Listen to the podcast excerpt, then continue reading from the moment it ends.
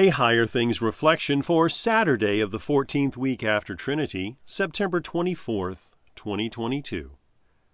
In the name of the Father, and of the Son, and of the Holy Spirit. Amen. Give ear, O Lord, to my prayer. Listen to my plea for grace. Psalm 86, verse 6. In the name of Jesus. Amen. Read Psalm 86 in its entirety. Clearly, David composed this psalm in a time of trouble. David calls himself poor and needy. He asks God to preserve his life and to save him. At the end of the psalm, David says that insolent and ruthless men are seeking his life. Thus, David asks the Lord to listen to his prayer and save him.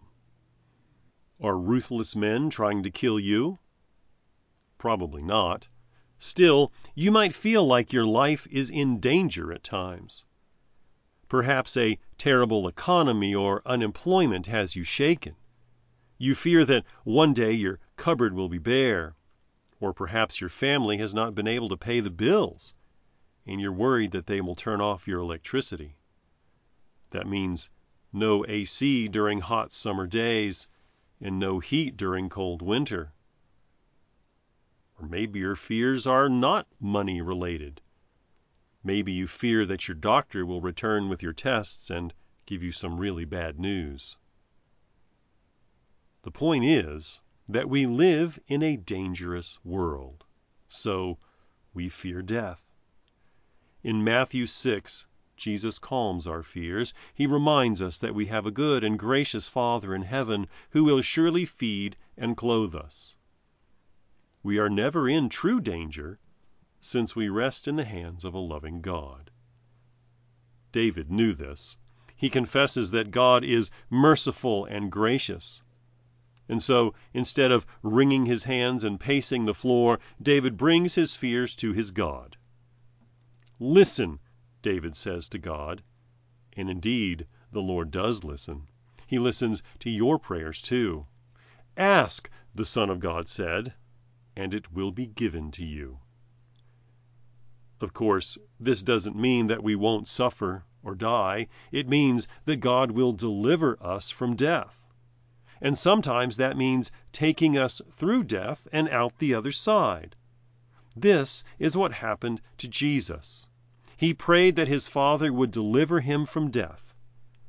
God heard his Son, allowed him to die on a cross, and then made death release him on Easter morning. And what happened to the only begotten Son of God on Easter morning must also happen to the adopted children of God on the last day. In the name of Jesus. Amen. Children of the Heavenly Father, safely in his bosom gather. Nestling bird nor star in heaven such a refuge ever was given. I believe in God, the Father Almighty, maker of heaven and earth, and in Jesus Christ, his only Son, our Lord, who was conceived by the Holy Spirit, born of the Virgin Mary, suffered under Pontius Pilate, was crucified, died, and was buried. He descended into hell. The third day he rose again from the dead. He ascended into heaven and sits at the right hand of God, the Father Almighty. From thence he will come to judge the living and the dead. I believe in the Holy Spirit, the holy Christian Church, the communion of saints, the forgiveness of sins, the resurrection of the body, and the life everlasting. Amen. Our Father, who art in heaven, hallowed be thy name. Thy kingdom come Thy will be done on earth as it is in heaven. Give us this day our daily bread, and forgive us our trespasses, as we forgive those who trespass against us. And lead us not into temptation, but deliver us from evil. For thine is the kingdom, and the power, and the glory, forever and ever. Amen. I thank you, my heavenly Father through Jesus Christ, your dear Son, that you have kept me this night from all harm and danger, and I pray that you would keep me this day also from sin and every evil, that all my doings and life may please you.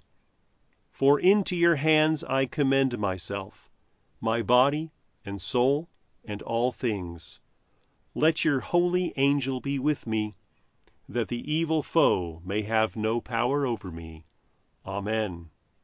Higher Things Daily Reflections are free, just like the Gospel, but they exist and grow from your generous contributions. All donations are tax deductible. If you would like to contribute to the work of Higher Things and support these daily reflections, log on to www.higherthings.org/reflections for more information. Responding to who am I is a central part of being God's creation.